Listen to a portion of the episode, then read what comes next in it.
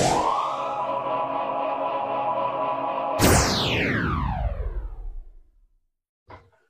right, everybody. Welcome to another episode of the Stock Bros Podcast. My name's Tony. Unfortunately, my brother couldn't join again. I tried to get him to go, but my niece is giving him a hard time. So, kids, yeah, you know how it is. I know so, it. So today we got Johnny Margarito, we got Lloyd Ross, we got Lloyd's millionaire investor. He's an entrepreneur extraordinaire. He's an author. Yep. We got Johnny Margarito. He's the admin of a 30,000 member stock market for beginners Facebook group. He's got his own company, Wiseman Traderz. He does coaching. He does weekly reports telling you what are the best stocks coming out. He's very experienced, and today I'm excited to have them both on. Welcome. Thank you, Tony. Yeah. Thanks for having us on, man. Glad to be here. Yeah, let's go. So we took some questions from our Facebook group, and we asked people what they wanted to know from you guys. And I wrote down a bunch of stuff, and some of the topics we're going to be talking about, we're going to be talking about your first investments. We're going to talk about your best investments.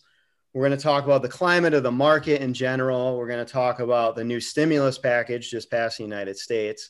We're going to talk about are we headed for a market crash or a correction? We're going to talk about interest rates, bonds, rise of the meme stock era. We're going to be talking about all that stuff. We're going to get to a couple other questions. So first, why don't we go ahead and start off with each of you telling us about your first investments you've made. Yeah. So you want to go first, Johnny, or you want me? Yeah, you can go first. Cool. First investment I ever made. Oh, it was an investment in myself. What about that? What about that for a cliche? That's a good one. I picked up a book. You know, actually, it was in grade 11. Didn't know anything about money at that point. Grade 11 in school. And my year 11 English teacher. Weird place to learn about money and investing in English class, right? Like it wouldn't happen. And they say you learn nothing at school about money and investing, but I did. He said to us, gentlemen, when you leave school, pick up Robert Kiyosaki's Rich Dad, Poor Dad, and The Richest Men in Babylon and read those two books. And I guess that would be the best piece of money advice from school I ever picked up. And so, you know, I went and read them, and that was probably my first investment in myself, I would say. In terms of a stock, which is what everyone wants to hear about. That's what everybody wants to know. I know. So I saved up about $3,000, I think it was, and I bought a dividend producing stock. It won actually Australia's oldest bank. It was 200 years old. It's called Westpac Bank, and it's paying a 6% fully franked dividend yield, which means 6% cash return in dividends and untaxable, which means it was tax-free income. So, and I bought the bank, and that's what I did. Still got the shares. So did you? Wow, that's incredible. So did you buy that just for the dividend income, or did you think, oh, I'm going to hold this and get some capital appreciation? Both. All right. And most importantly, I knew I wouldn't lose my money. Nice.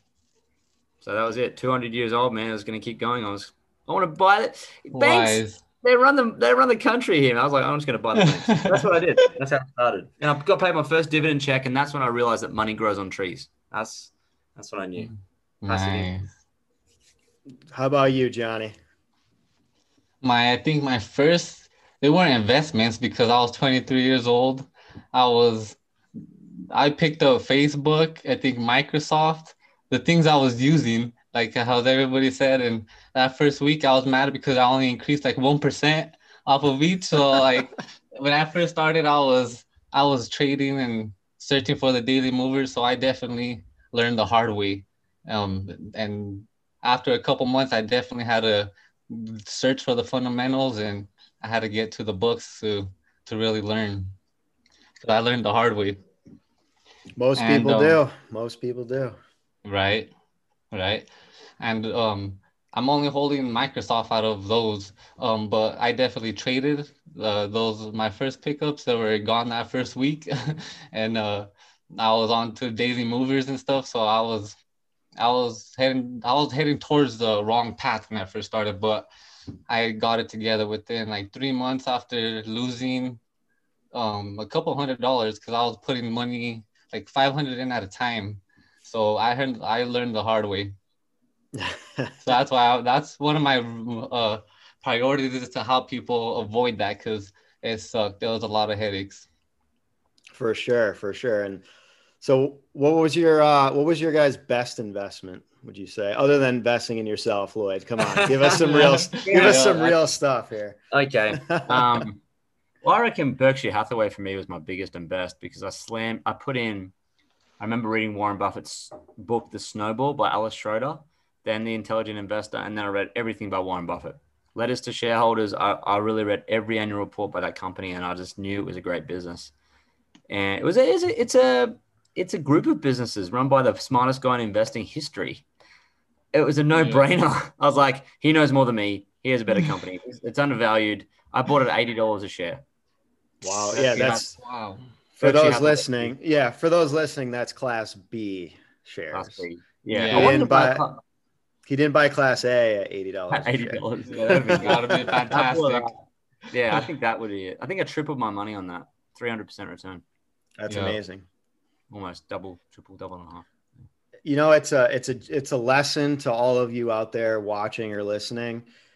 Buy and hold. You know, buy good companies and just hold. Don't. There's no need to panic when the market goes down, you know? Yeah. So, all right. Tell us about your best investment, Johnny. Mine has been Jeevo and FuelCell. I picked up Jeevo barely over $1.107, and that stock's over, I think, around 12 through 13 right now. So that's about a 1,200% return. I'm killing myself for selling three times my position at 600%. If I would have held, I would have been up a whole 1,200%, but nothing but profit in those. So, and FuelCell, I got in at 250. Now it's at 17, 18. So those are massive returns for me. You know, when I first signed up for Robinhood, I think one of the stocks I got was FuelCell, because I didn't really know anything at the time. I got GameStop. Yeah. Oh, man. GameStop. Oh, man. What? I let it go because it was a dying company, though. Yeah. Well, it was built before all this meme stuff, though. Little did you know GameStop was going to be one of the most profitable companies on the market this year. Joke's on you. I didn't expect that. How did you not foresee a brick and mortar video game store going up like 1,000% in profit? I don't know how you didn't foresee that, you know? Well, because all the retail stores are dying. They haven't done much in e-commerce besides the Chewy CEO stepping on board, but this was before that. So it wasn't looking too good for GameStop, and all this digital stuff people are getting away from retail stores, so it wasn't looking too good, so I dumped it. We'll talk about GameStop a little later, because I want to touch on that when we talk about the meme stocks. All right, so we got your first investments, we got your best investments. So I know those were questions that a lot of people asked, so we covered that. So let's move on to the climate of the market today, and how we're kind of in this trend where fundamentals don't mean as much anymore as they used to. They do. Companies are getting pumped up and inflated based on just hype and you know, tweets from Elon Musk and stuff like that. And we see the stock market had a dip a couple weeks ago. Or was it 2 weeks ago? People started panicking. Now it kind of rebounded last week, and we got the stimulus package passed recently. What are your guys' takes about the stimulus package that just got passed, and how do you think it's going to affect the market long term? It's hard to say long term. No one knows. No one really knows. I know. Johnny doesn't know. I don't know. We don't know. We're surmising. We're guessing like everyone else. But you know what? Yeah, what you sow, you reap.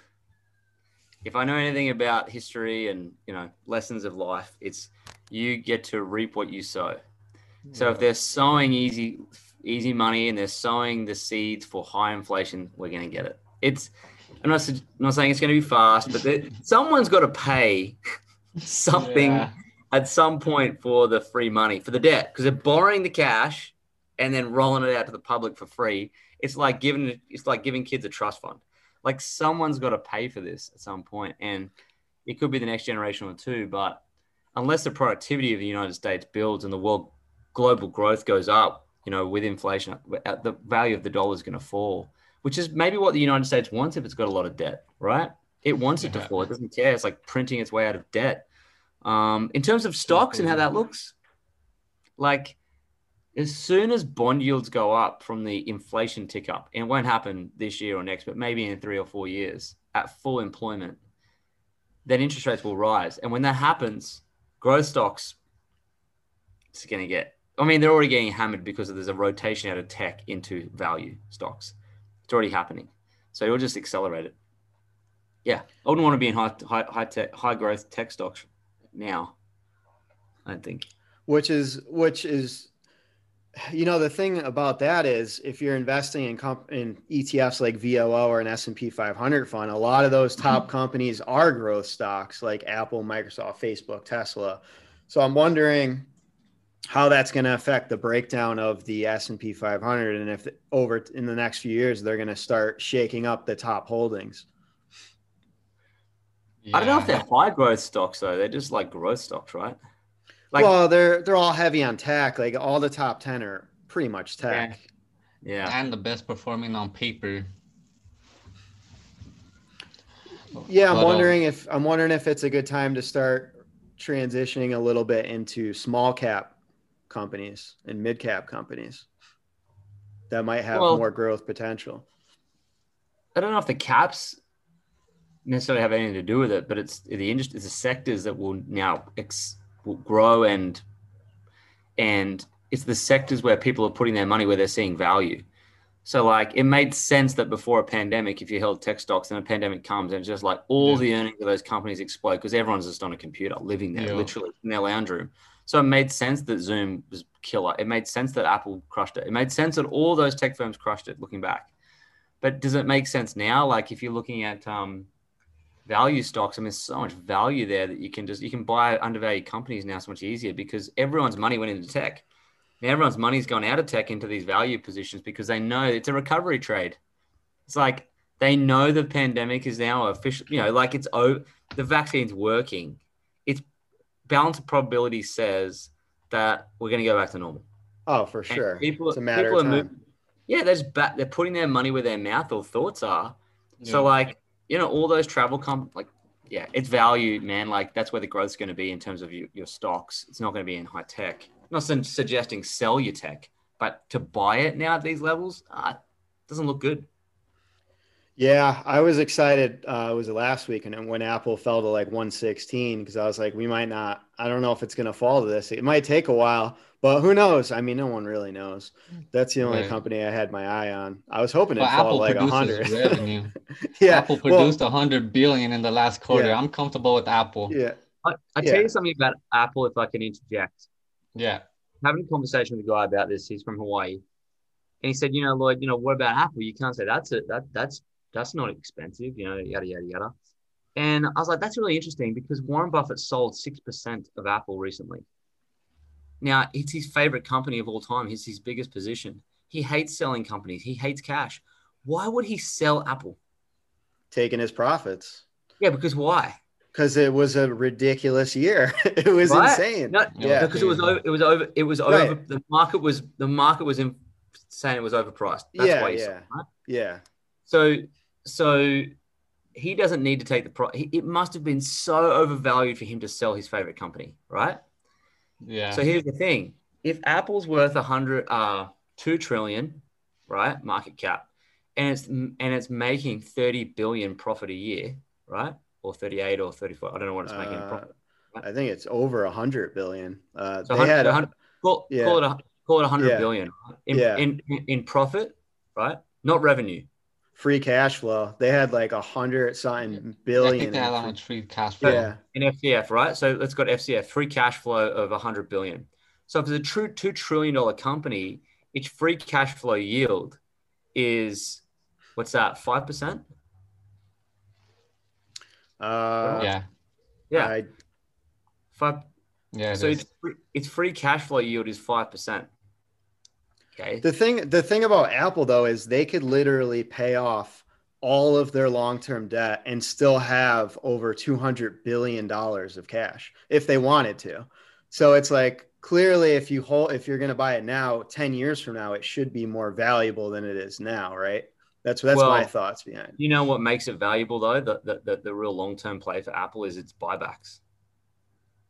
Yeah. Do you know what I mean? Like it's borrowing money. It's, let's say it's debt, it's whole debt. It's borrowed that at less than 1%. Yeah. And it's buying back its shares with that debt that typically yield, you know, what a return on equity of like 40%.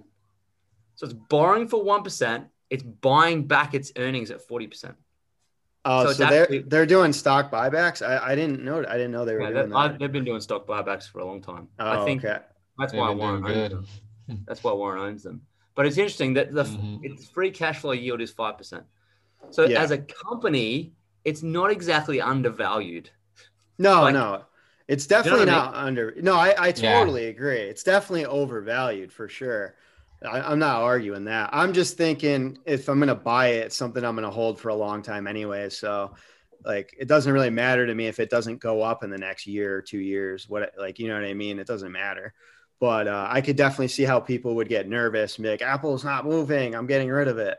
You know, right. I definitely understand that. I think it's quite fairly valued at the moment because for a tech stock, you can see most of PE ratios are come like 70 and plus sometimes. And Apple's only hanging around like around 32, I believe. So it's they really... they are like almost like 3.5 times book value right now for the PB. So they're definitely, they could definitely come down another $10 a share or something. Yeah. But I think the thing is, I'm in it for 102. So yeah. And another thing is the EV hype. We see all these EV movers going tremendous. And once Apple gets a good partner, if they get like Volkswagen or Hyundai or something, like, man, I think it's gonna go up like 10% just from that. I think the value of Apple is in its stickiness of its core products and its loyal customer base. Exactly. Service businesses, and they got pricing power. So Warren buys it because they got pricing power, which means, let's be frank, if they put the iPhone up by $300 or $400, we would still buy it. Oh, of course. It's got tremendous pricing power, like Coca-Cola, right? That's why he's bought it. But it's buying back its shares with big debt.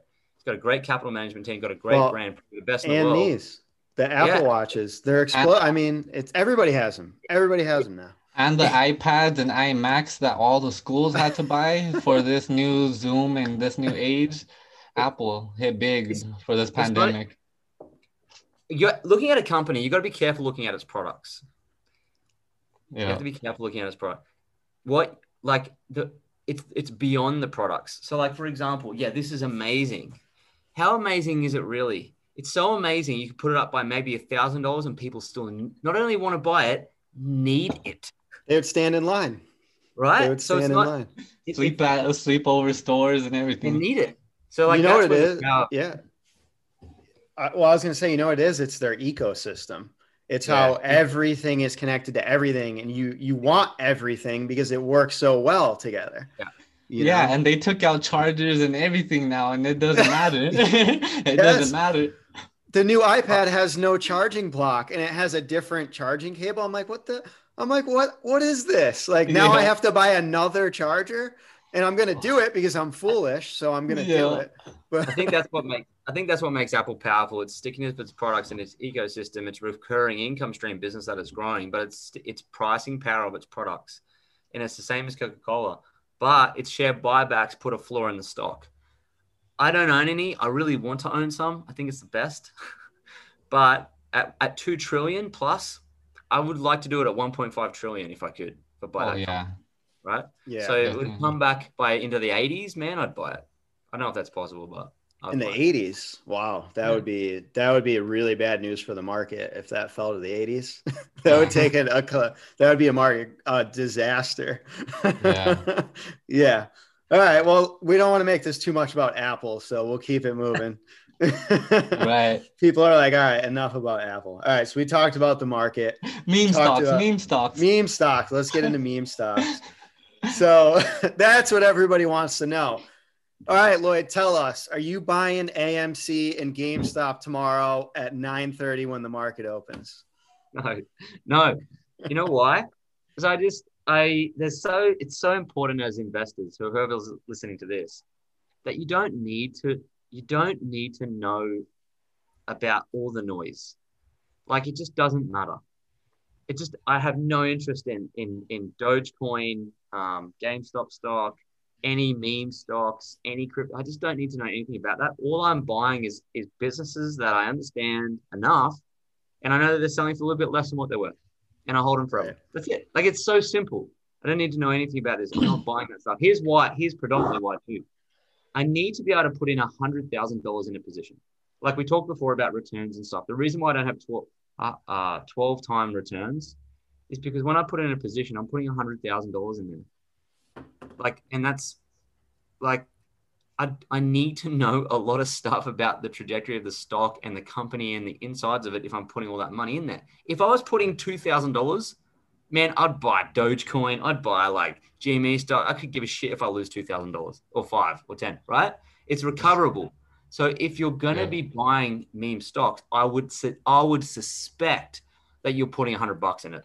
And the reason why, if you go through the group and people are like, oh, I'm in this and I'm in this and I'm in this, because they're putting $10. Like, that's like going to the horse races with $10 in my pocket. I could give money that they can risk. Yeah. Yeah, totally. So if I'm going to put money, I really just want to throw on the fireplace, I would buy all those stocks. But it takes up so much of my time and energy and effort to look at them and place it and do the trading.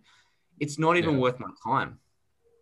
So I'm looking at placing big positions in good quality businesses that I can hold for a really long time. They're going to pay me cash flow, grow in value. So my 100,000 becomes 300,000, 400,000 over time, right? And gives me cash flow at the same time.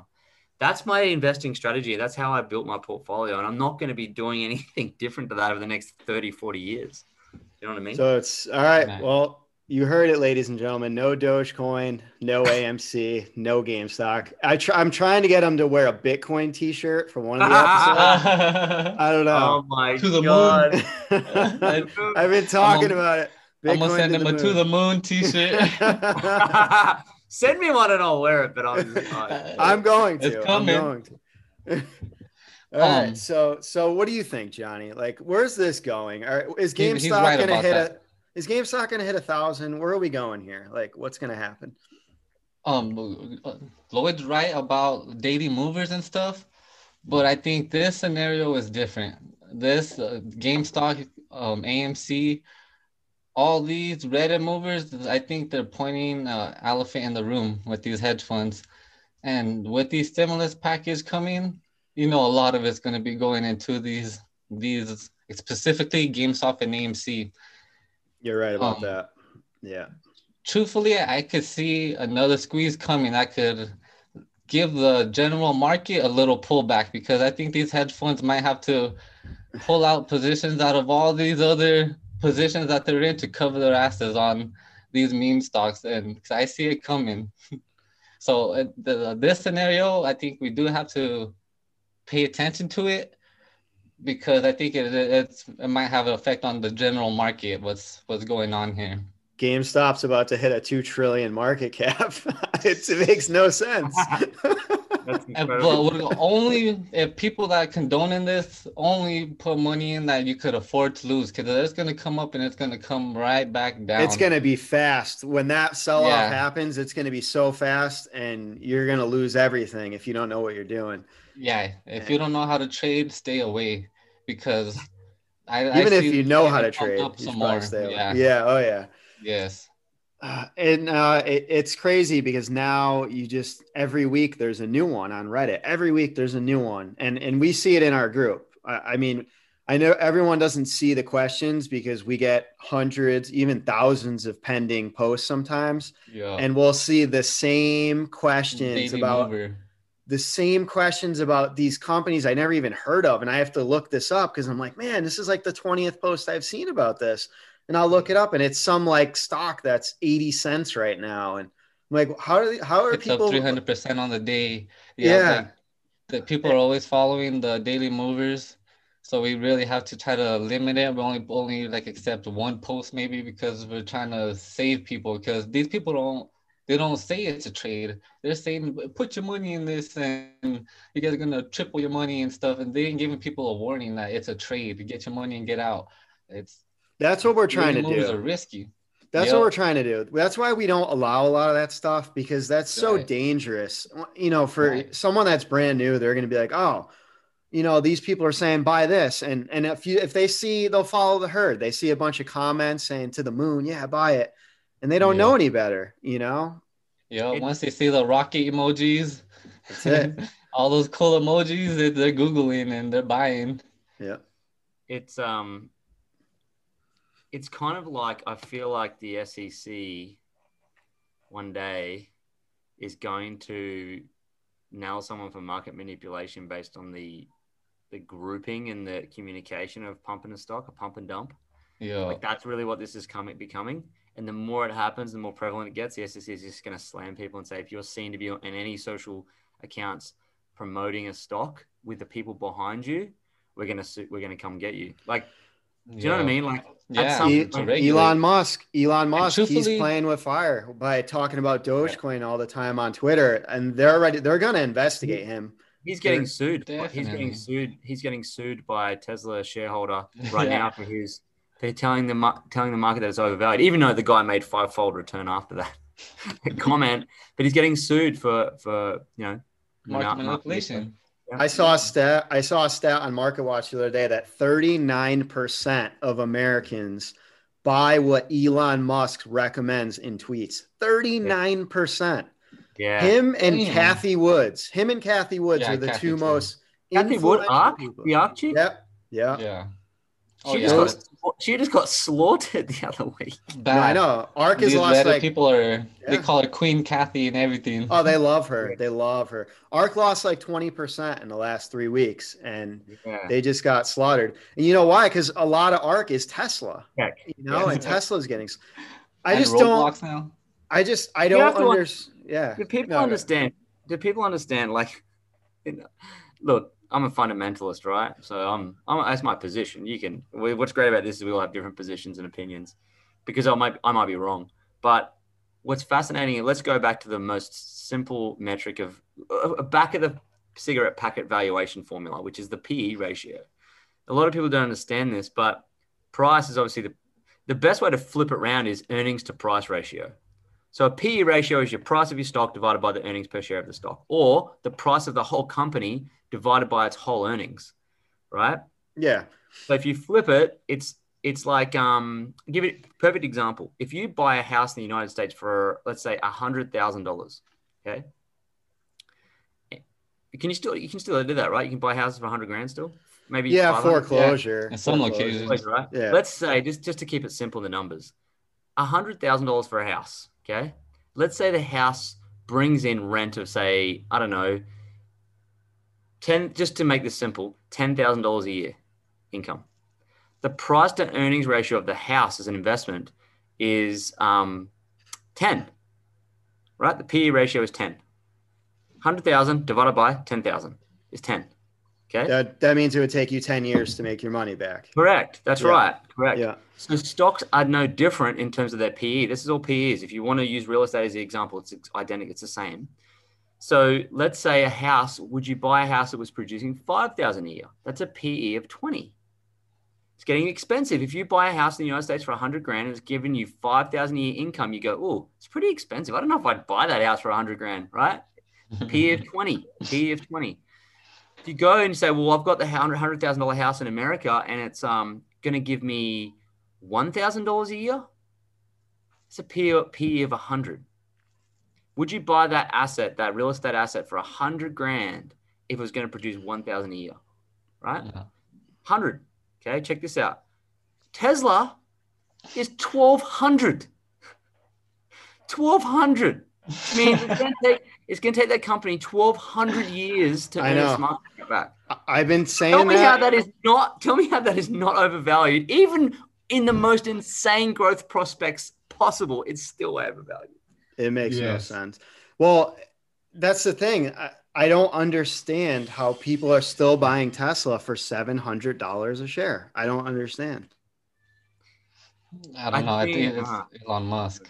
Like, well, I think they look at Amazon and go, well, Amazon had a PE ratio of like 1,000 forever.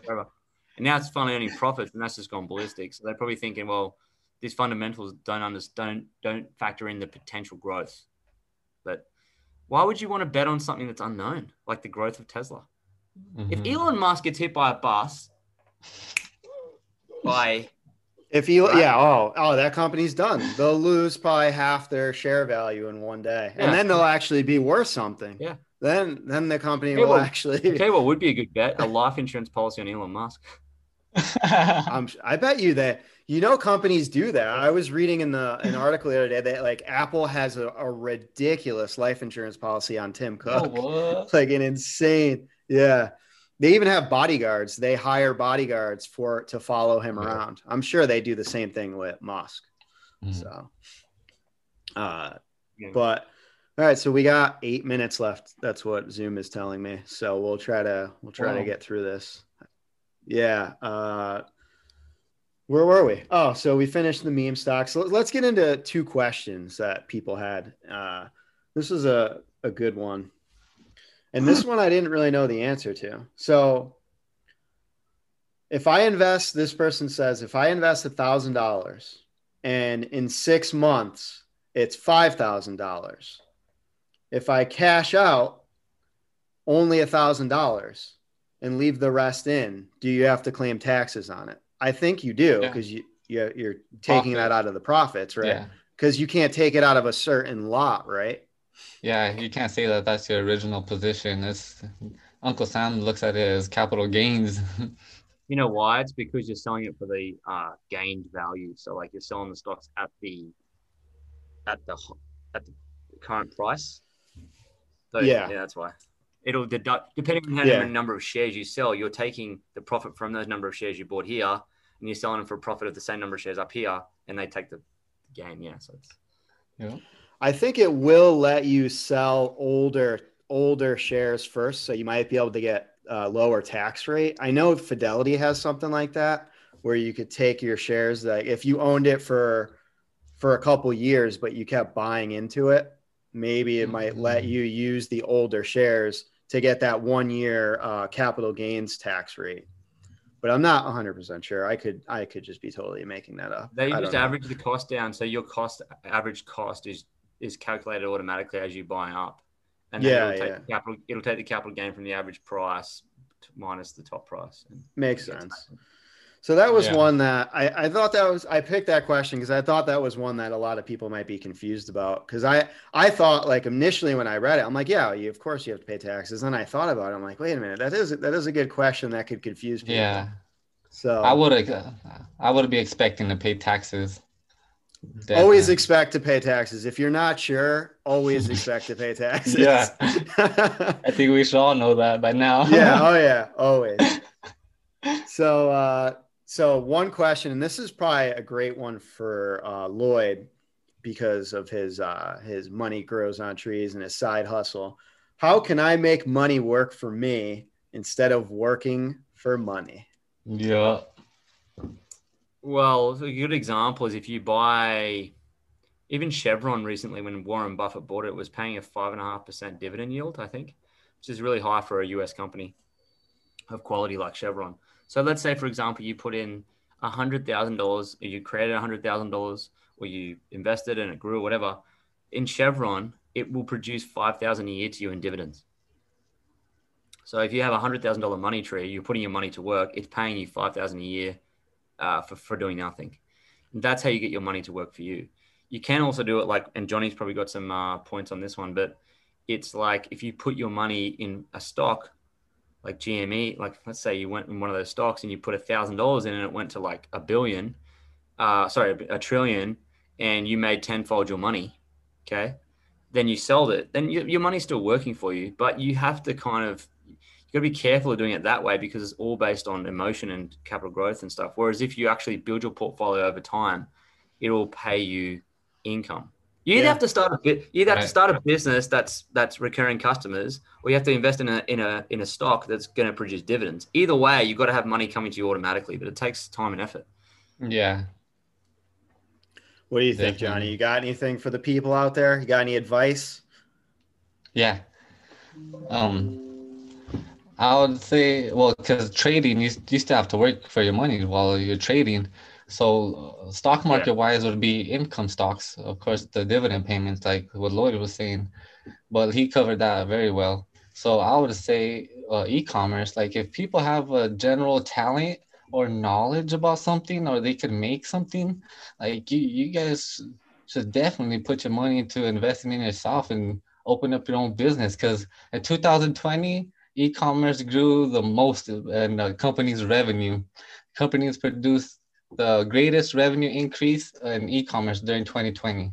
So if you have a talent, knowledge about something, this is a day and age that you could put it to use.